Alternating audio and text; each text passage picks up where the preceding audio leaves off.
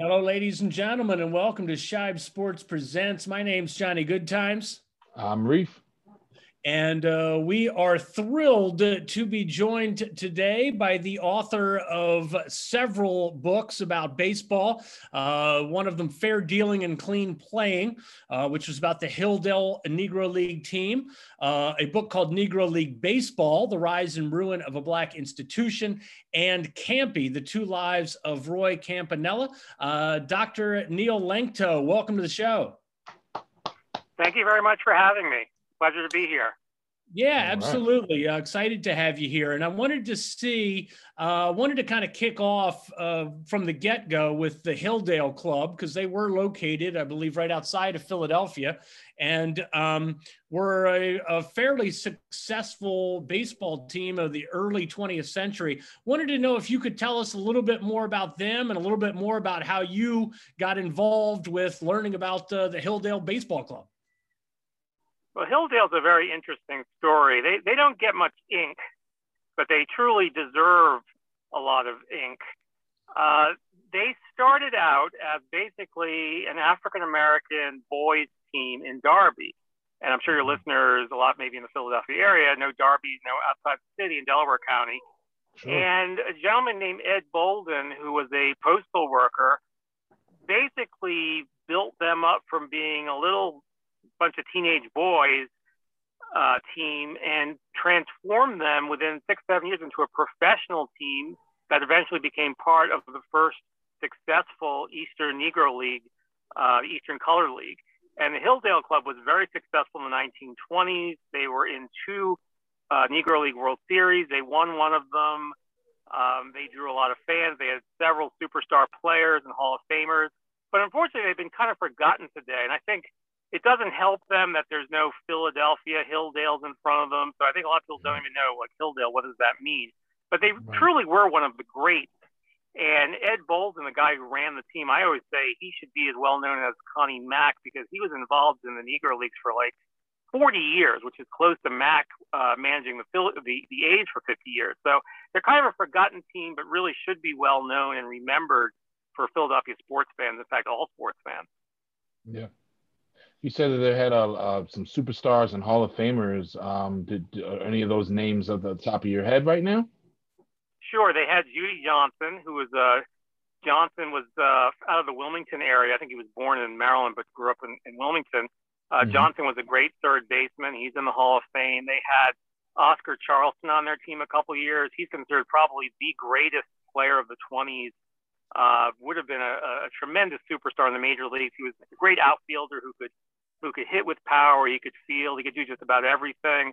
They had mm-hmm. John Henry Lloyd, who was a shortstop. He's in the Hall of Fame too. Um, just a bunch of really fantastic mm-hmm. players in that era. Um, that, as I said, are not as well known as they should be. As I said, when, when people talk about the Negro Leagues, they tend to talk about you know, the Monarchs, the Kansas City Monarchs, or, or say the mm-hmm. Homestead Grays or the Crawfords. But Hilldale deserves to be right up there. Um, they they they folded in the early 30s because of the depression, so they were around for about 20 years.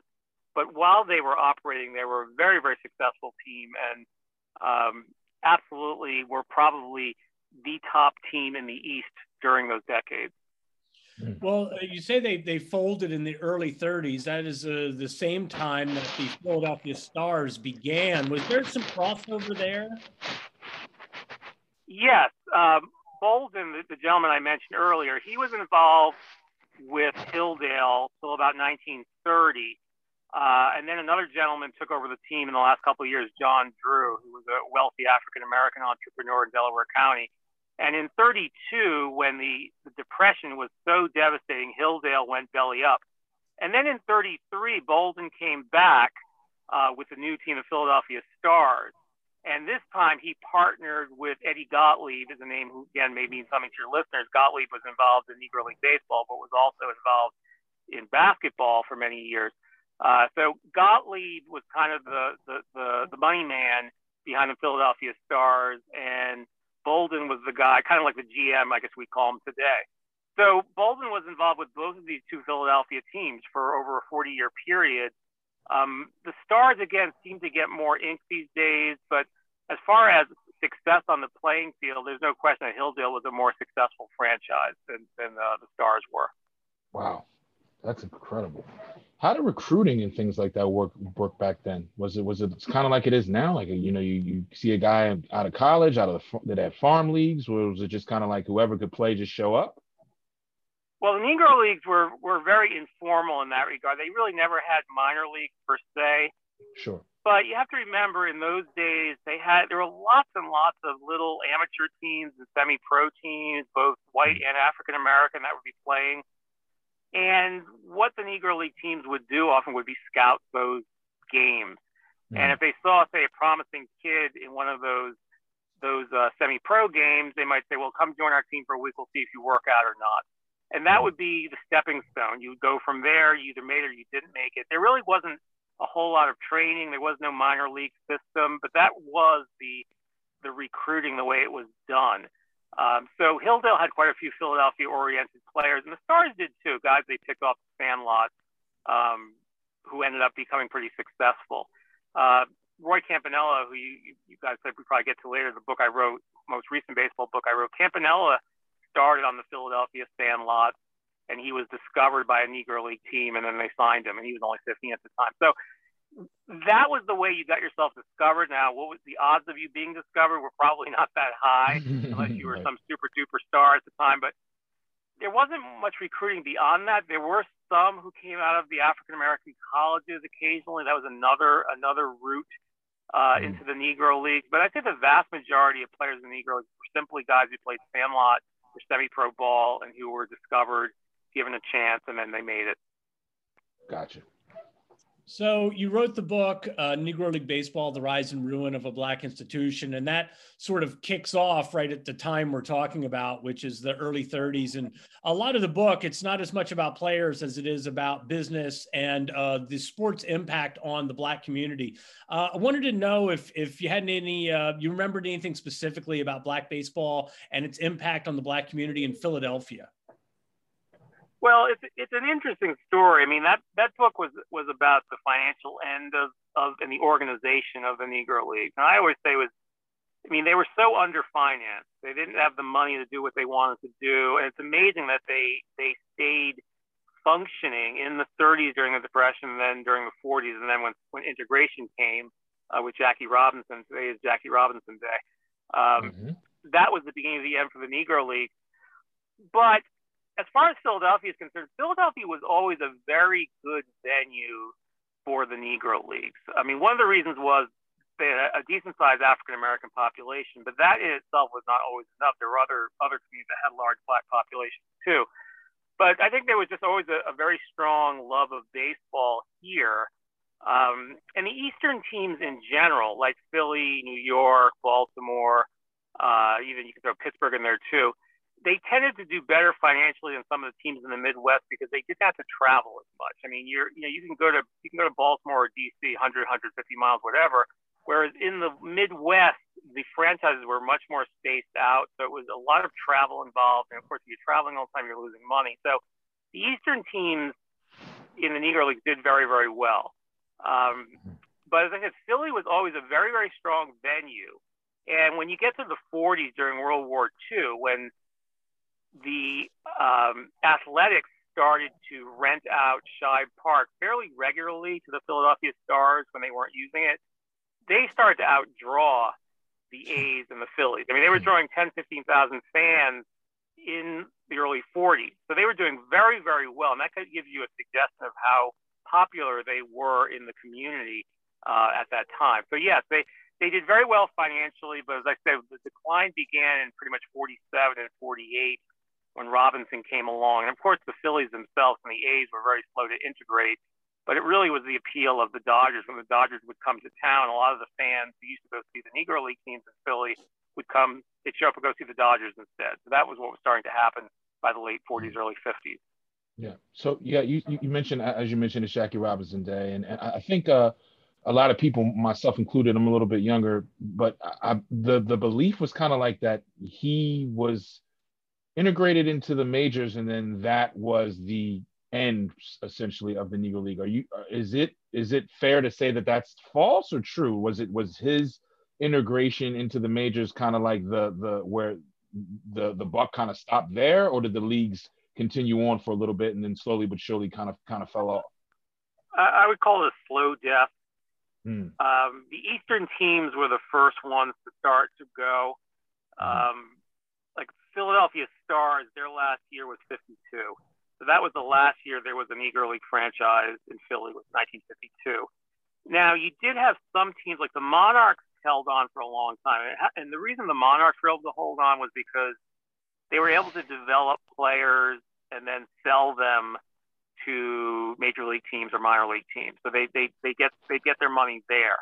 Mm-hmm. Um, so you had, you know, in the 50s, you had like say Ernie Banks being developed by the Monarchs and then sold to the sold to the Cubs, and then you even had the Indianapolis Clowns who sold uh, the late great Hank Aaron uh, was sold by the Clowns in the early 50s. So the Negro Leagues kind of survived barely in the 1950s by selling players.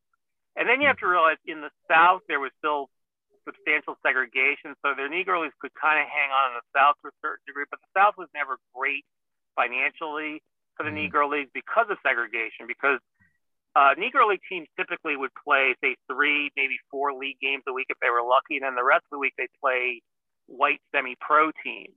Mm. But in the South, you couldn't play those games because of segregation. So if you're in the South and you're a Negro League team, the only way you can make money is by playing other African American teams. You can't make your money on these other side games. So mm-hmm. that's why playing in the South was never a particularly attractive option. But what we call the Negro Leagues, I'd say they pretty much were dead by about 1960, you know, 61. I think that was mm-hmm. pretty much it for the for the uh, for the Monarchs and people like that. They were really no longer relevant what was happening was the best black players, say in the high schools or even Sandlots, wherever, were being signed by Major League Baseball or minor league baseball in the 50s, or or they were going to say Mexico or uh, even playing in Canada. I mean, the Negro Leagues were just no longer a very attractive option once integration occurred. Mm-hmm. And, and that had to be a, a tough situation for uh, the Negro League owners because, on the one hand, they, I, I, suspect, they wanted to see that progress, and on the other hand, when Jackie went, I have to think that there was some, uh, you know, I have to think that they saw the writing on the wall. They did. I think there was mixed emotions. It was, it was a very touchy thing because some some of the owners were white and some were African American, and, and of course, when Robinson was signed in '45 by uh, the Dodgers uh, the Monarchs you know, were owned by a pair of, of, white men, and they felt it was very unfair that Branch Rickey of the Dodgers did not compensate them for Jackie Robinson's contract. Mm-hmm. Now, they thought of making a legal stink, but then they said, no, well, we can't. We, you know, it's, it's just a very touchy situation because everyone wants Robinson to, to do this great thing, but mm-hmm. it's really not fair. Now, of course, Branch Rickey of the Dodgers was like, well, you guys don't organize your leagues very well. Jackie doesn't have a contract in writing, so I'm going to take advantage of it, and you get nothing. And the Monarchs got nothing uh, for for Robinson. In fact, Rickey signed Robinson, Campanella, uh, and Don Newcombe all for nothing. Uh, he took advantage of the Negro League not imposing very strong contracts. They did after the after the integration was occurring but mm-hmm. they had been very lax in that regard. And the, the theory that was always was always proposed was because they figured if we have really strong contracts, that we can't get rid of people and not, you know, and, and have to continue paying them. So they mm-hmm. figured we'll just do word of mouth kind of contract. And that's what a lot of teams did. But actually, I think the first team to actually get money for selling a, team, a player to the majors was the Philadelphia Stars. They sold Roy Partlow uh, to the uh, Dodgers, I think in '46, and they did they did pay them for for for uh, for his contract. But that was another issue too. I mean, when integration is occurring, it's like, are they going to take all our players, and are we going to get anything for them? So they were, wanted to set some kind of precedent, and the signing of Robinson with no money was was a, a very upsetting thing for some of the owners. Hmm. Mm-hmm. Uh, and you, after your research and experience, why do you think so many great teams like the Hilldales and and, and, and, and different organizations just kind of like, you know, once they were gone, they disappeared into the dust? Well, I think for the African American community, they, there was almost no need for them anymore. At least it was believed that way. I mean, especially when, mm. when integration comes in the late 40s, it's, it's, in all parts of American life. And that's like, you know, to integrate mm. is the thing. So mm-hmm. it's like we don't want separate African American hospitals anymore, which there were in Philly. Mm-hmm. We had you know Mercy sure. Douglass things like, that. and we really mm-hmm. don't want separate uh, colleges anymore. We want integration, and a lot of even the, the African American press was like saying, well, if the Negro Leagues have to die, so be it. I mean, this is so much better for us to be playing in the major leagues. And even Jackie Robinson made, there's a quote by him I used in one of my books for Robinson said something like, "Well, playing in the Negro Leagues was a really a miserable way to make a buck," which which really wasn't mm. a fair thing to say because if he hadn't played the Negro Leagues, he might never have been discovered. Right. But to go from you know playing in the Negro Leagues where you have you know harsh traveling conditions and you get probably a dollar a day meal money, and then you go to the major leagues where you're staying in the finest hotels and it just it was like night and day. So mm-hmm. I think there was a lot of well, this this institution has served its purpose we mm-hmm. don't need it anymore. Uh, the major leagues will take care of our baseball needs from now on. And that really didn't turn out to be the case because I think in Philly, I think the interest among African Americans in baseball began to taper off probably by the 60s, mm-hmm. even though it used to be such an important part of of the community. I mean, I think it was probably the favorite sport in the 40s and probably in the 30s and the 20s in the community. But I think with the disappearance of the Negro Leagues, I think the the the, the interest began to fade. Um, it started to shift to other sports, you know, and that's yeah. that's, that's a whole other whole, whole other issue. Sure. Right, and the Phillies also, as you said earlier, they were one of the they were one of the slowest teams in the majors to integrate. So I think that probably uh, yeah. turned off the fans quite a bit too.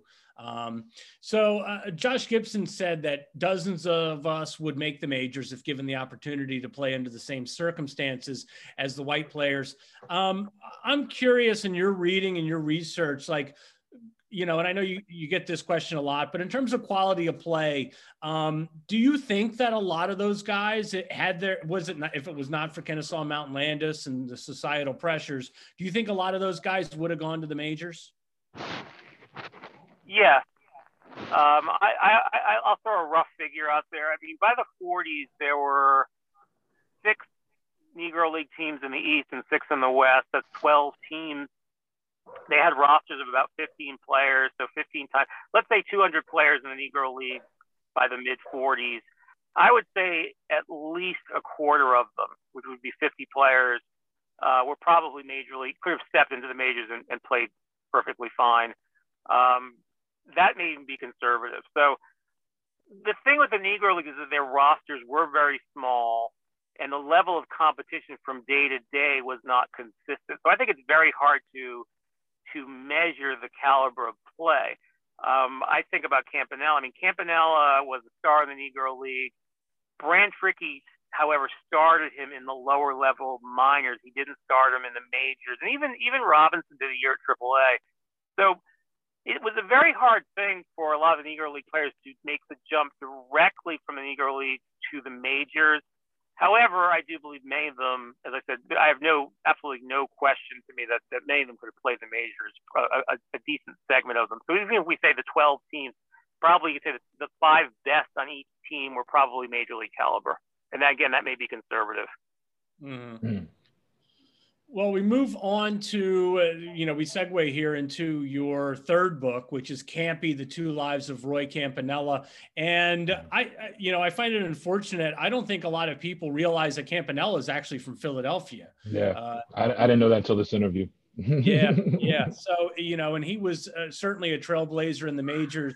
Um, but I, you know, I, am curious as to what you picked up about his, uh, you know, when he was young, when he was growing up in Nicetown, and uh, what you can tell us about his time in Philly, and and whether he had any sort of relationship with the city once he moved uh, to Brooklyn. I think he did. I mean, he his family stayed in Philly for a long time. I think his parents never moved away, so he always came back to Philly on, on a regular basis. Um, you know, he spent the first 15 years of his life here, and then at age 15, he went into the Negro Leagues and then spent the next 20 odd years playing baseball. So he, he was constantly on the road after that. Um, the interesting Campanella story is that in, in 1942, when there was immense pressure put on the major leagues to integrate during World War II, um, Campanella went to the Phillies and said, "Can I have a tryout?" you know, because the talk right now is the integration is going to happen. And the, the Phillies had their chance to grab him, and the Phillies, hmm. being the Phillies in those days, run by Bob Carpenter and, and, and the and the rest of the dopes who were who were running the team in those days, said, "Oh, well, you'd have to start on the lowest rung, and uh, I don't think you would be able to." You know, they they they they pushed, they blew him off, uh, mm-hmm. which is probably again one of the biggest mistakes ever. And Campanella could have he could have been the person who integrated the majors five years before Jackie Robinson. Phillies would have had a great catcher, would have changed their whole institutional history if they had signed an African American player in those days, but they didn't want to do it. Um, and they didn't have the, the nerve to do it. I think you know, Philadelphia was a tough city for African American players, and I think people know what happened with Robinson here in '47. So maybe it would have been very difficult for him to be the first. Now we all know, your listeners probably know too. You know, the first for the for the Phillies turned out to be an average, mediocre player, John Kennedy, a guy who was, you know, good enough to play Major League Baseball, was no superstar. Really wasn't until Richie Allen until they had a superstar here in Philly. But Campanella, if he had come in 42, I, that really would have made a, a big difference in the Phillies' history. And, the, and yeah. Connie Mack didn't want him either. I mean, Mack, Mack was another. Yeah, I mean, you talk generational. I mean, 1942 and, and Richie Allen was 1964. So you're talking over 20 years uh, between when they could have, you know, changed the history of the team and when they actually mm. did.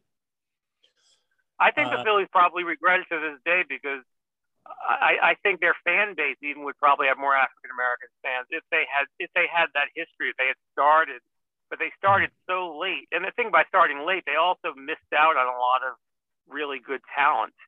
Um, mm-hmm. I'm from New England, so I'm a Red Sox fan, and the Red Sox did the same thing. They both of them were very very slow.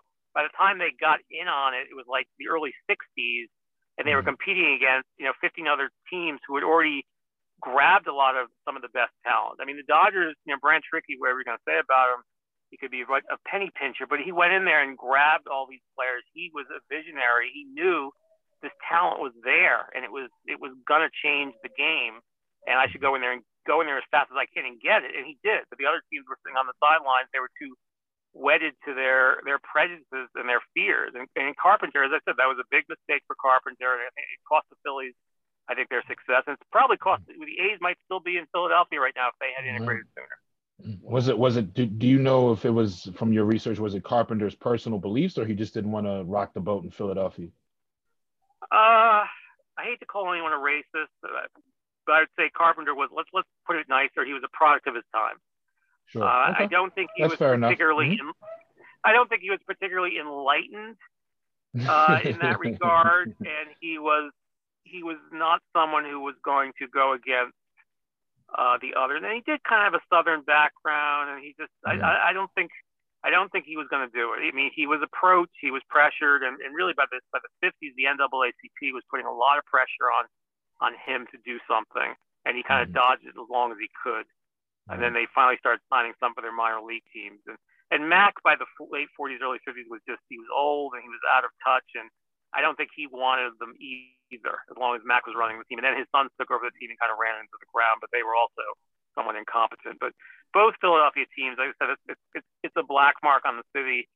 Um, mm. And, and, even the Eagles were slow. I mean, it's interesting that the, all the Philly franchises were pretty slow and integrated, you know, in the in the NBA and the NFL too. Whereas some other cities like you know New York and Cleveland were a lot quicker to do mm. it. Now, I don't know if that says mm. something about Philly as a town, as a, a racial oh, climate oh, here. Oh, oh, it, oh, it does, my friend. It does. Okay. okay. Well, well I didn't want to say that, but I mean, but, but, but uh, yeah. I, I think it, it, it may not be a coincidence, shall we say? No, no. Right, right. So you, so you, uh, uh, you know, you also had mentioned before that Campanella almost was the first with the Pirates, and that was another option. Um, I'm I'm curious when, when you're you know when you look at you know sort of the the alternative history that didn't happen. Um, do you think Campanella would have been as well suited to be the groundbreaker as Jackie Robinson was? He probably would have been more well suited because I always tell people this. Uh, Robinson was a real hothead. You know, he he he was a fiery guy. I mean, unlike what people think. Uh, he was, and because he was a fiery guy, it was very hard for him to work under the rules that Rickey put him under in 1947, which is like you can't fight back and you, you can't say anything. Um, so he was a he was someone who was probably probably why he died so young. I think he was killing him. You know that he couldn't fight back. Mm-hmm. They didn't really let him off his leash until about 19, I think maybe 48, 49. Then Rickey said, "Go ahead, you can do what you want. You can scream at umpires. You can scream at other players." Um, Campanella was a lot more mellow. He was a, a mellow guy. I mean, he was a, a jolly guy, got along with everyone, even in, with the Dodgers themselves. Campanella was a more popular player on the Dodgers because he was just a he was just a more down to earth, friendly sort of guy. And Jackie was a more private person and um, didn't have the personality that that Campanella had. Um, but of course, you couldn't have done any better than Robinson did. Robinson turned to be a great success. But it is interesting to speculate what might have happened if if Robinson had failed in 1947 or failed even in the minor leagues in 46 with Montreal, would Rickey have jumped Campanella in 47? As, as it turned out, Jackie went up to Brooklyn in 47. Campy went up to Montreal in 47, and then 48, Campy went to Brooklyn. So he was one year behind Jackie. So mm-hmm. I don't know what would have happened. I think Campanella probably would have been successful, but that was a that was always a touchy thing between Campanella and Robinson. They were two guys who were very competitive. They started out as friends and they broke apart as friends in the 50s. And Robinson always said Campy's jealous of me because I was the first, and Campy feels that he should have been the first. So there was there was tension over that wow. very issue. And I think for Campanella, it was I played in the Negro League for years. You played one year in the Negro League. It should have been me. Um, mm-hmm. So I think there was was some was some uh, uh, definitely some tension over that that was never quite resolved between Robinson and, and Campanella, and that was their relation was a big part of the book. You know, of mm. these guys who who were once so close and then really totally fell apart in the fifties. Right, and I, I, know I, I know in, in, the book as well. You talk about how part of that was because Robinson was so involved with civil rights movement and so forth, and that wasn't really Campy's personality. So, could could you talk a little bit more about that in terms of of Jackie's involvement and seeing himself as not just you know him going to the majors, but being part of a movement. Whereas it seemed like Campy just wanted to play baseball. Yeah, Jackie believed he had been given a soapbox. And he's like, I'm not just an athlete. I believe I should I should speak out. Um, Campy felt I'm doing my part for the movement by just by example. In other words, by mm-hmm. being a, a great ball player and, and, and, and you know, making uh, my teammates proud and my people proud. I, I'm doing my thing. But uh, Robinson got very frustrated with himself that Campy should speak out more and should be even more of a crusader. And, and Robinson was also frustrated with Willie Mays for the same reason. I mean, Willie Mays was another guy who he just wanted to play ball. He didn't want to get into the politics. He just wasn't cut out to be that kind of crusader. Uh, but Robinson felt that Mays and Campanella and some of the other African American players at that time, they were too comfortable. They just wanted, you know, they just wanted to collect their check and they should be out there in the streets and protest. The thing is, Jackie had much more education than they did too. Jackie was, you know, had, had a college education, never graduated, but I think he had two or three years. Campy had basically a, a barely a high school education. Um, I don't think Mays had a great education either. I mean, Mays came out of the South where the where the educational system was was terrible for African Americans. So I think Robinson had trouble understanding that not everyone could be like him. And as I said, it was a great frustration to him that these players would not speak out the same way he he wanted them to. He and Campy eventually mended fences late in life, shortly before Jackie's death. Um, I'm not sure with Mays they, they ever quite quite uh, patched things up, but um, that that was a very touchy issue in the 50s about you know among African American athletes. You know, what do you do? What do you say uh, in the civil rights movement? I mean, um, it was true in in football. It was true in basketball. It was, it was true in tennis.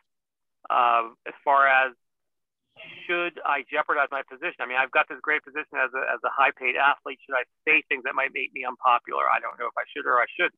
Some did, some did not. Jackie felt they all should. I mean, it's literally it's it's funny. It just sounds like something that's a conversation that's still happening today amongst athletes. You know. Yeah, definitely. Kind of when I was saying, I was thinking the same thing. It, things really do repeat themselves, and we are kind of seeing mm-hmm. it today.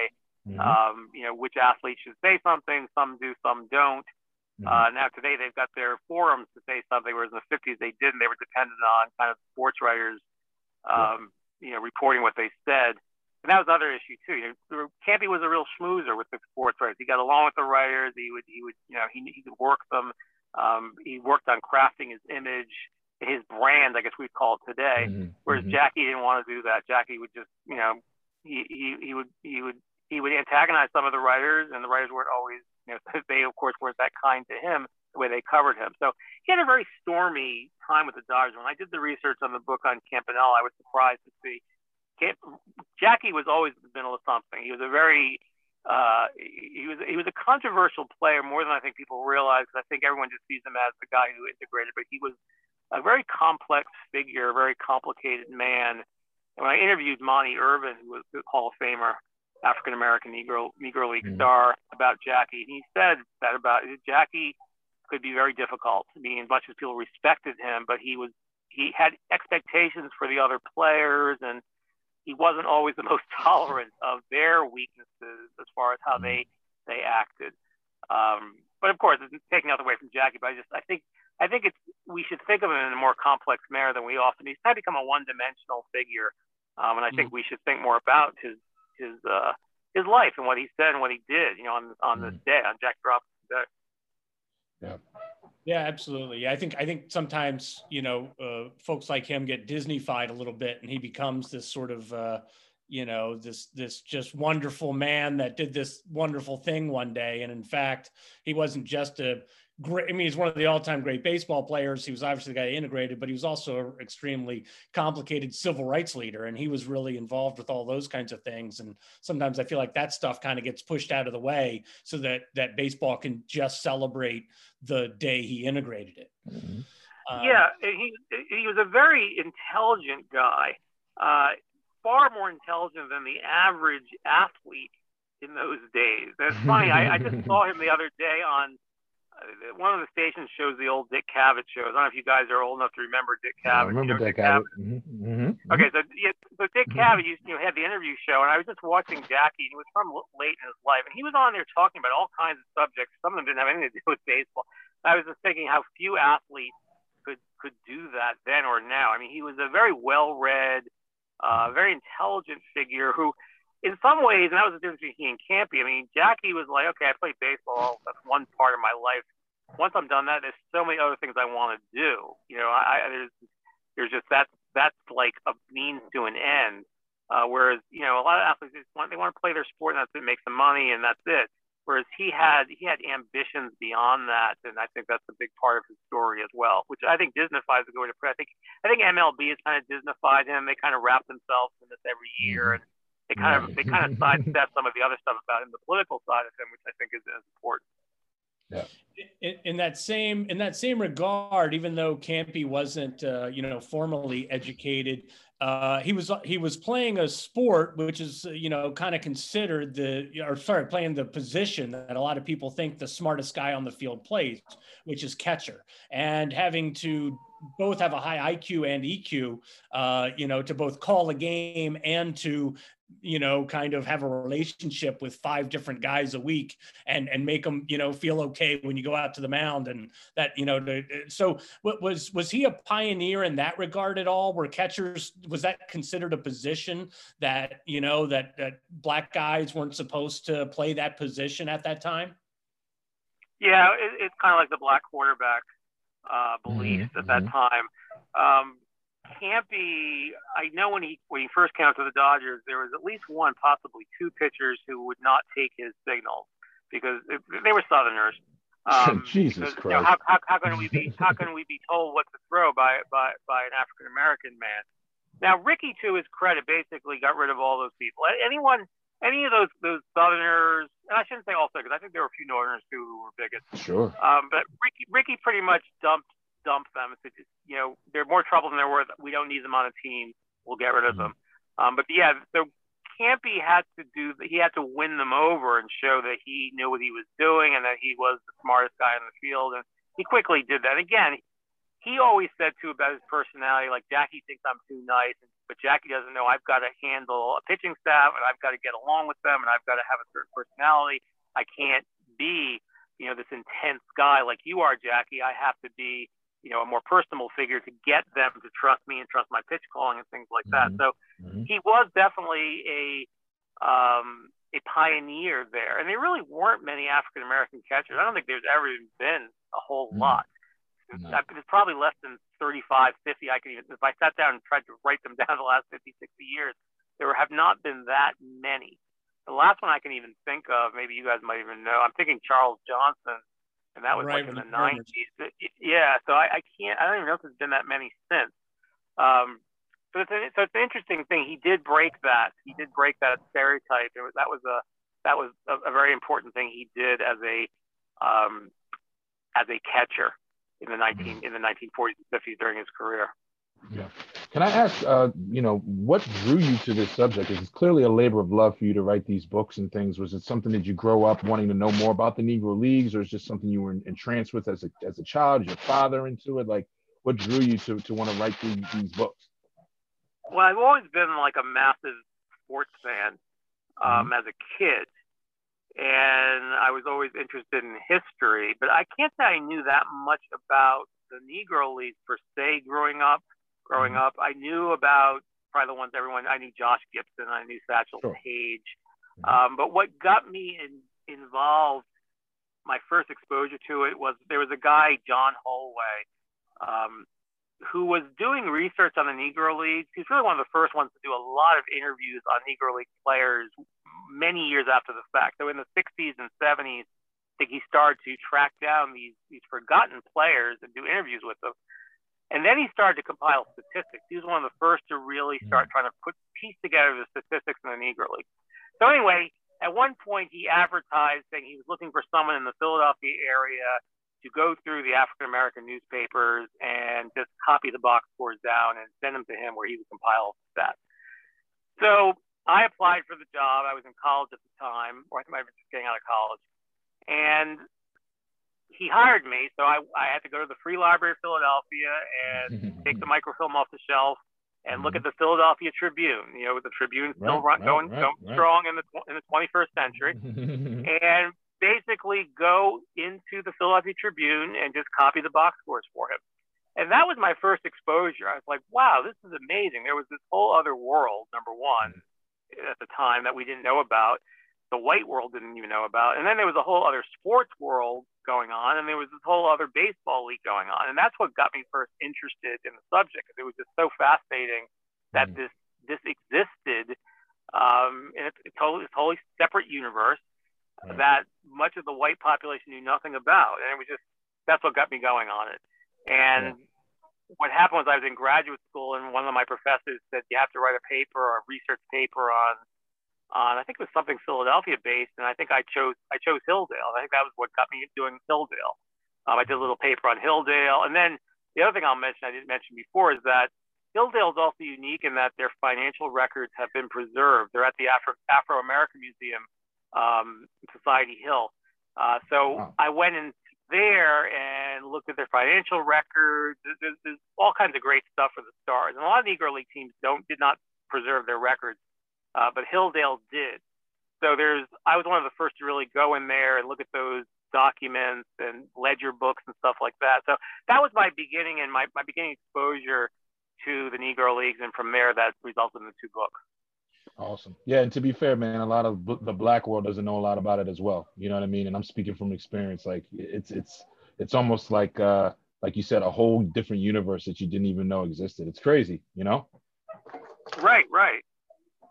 Yeah, I, I am curious what your thoughts are with the major leagues incorporating the Negro League stats, um, making them more or less MLB official. Um, wanted to see what your thoughts were on that. I mean, and, and also just kind of how the the Negro Leagues have been brought back to life in a sense. I mean, you know, we talked to mm-hmm. Bob Kendrick last year from the Negro League Museum. We talked to Sean Gibson, who was uh, Josh Gibson's great grandson, and and there seems to be have been a, a revival of sorts that uh, have allowed these uh, stories to um, to not be forgotten.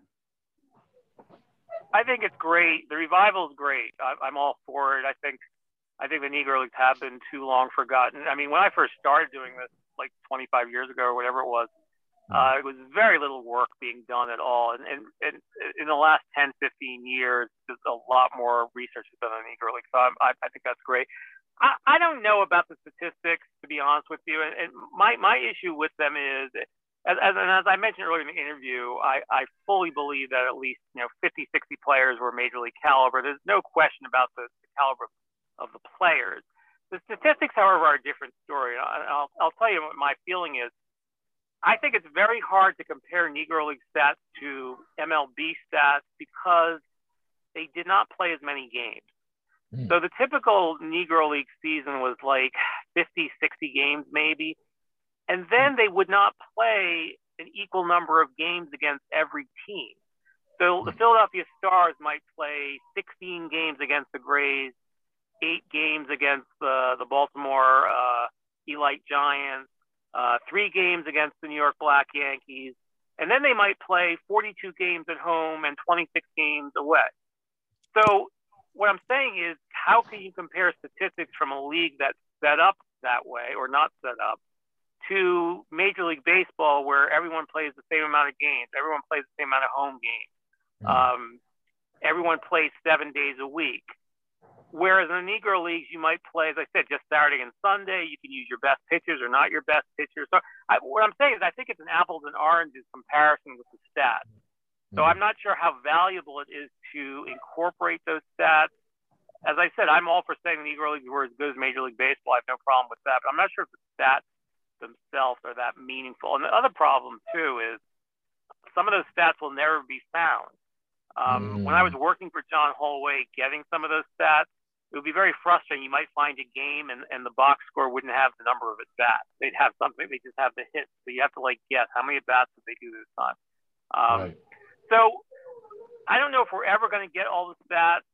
Um, I think it's, it's helpful to see their stats, but whether you can do a direct comparison between Negro League stats and MLB stats, I'm not I'm not sure it's possible.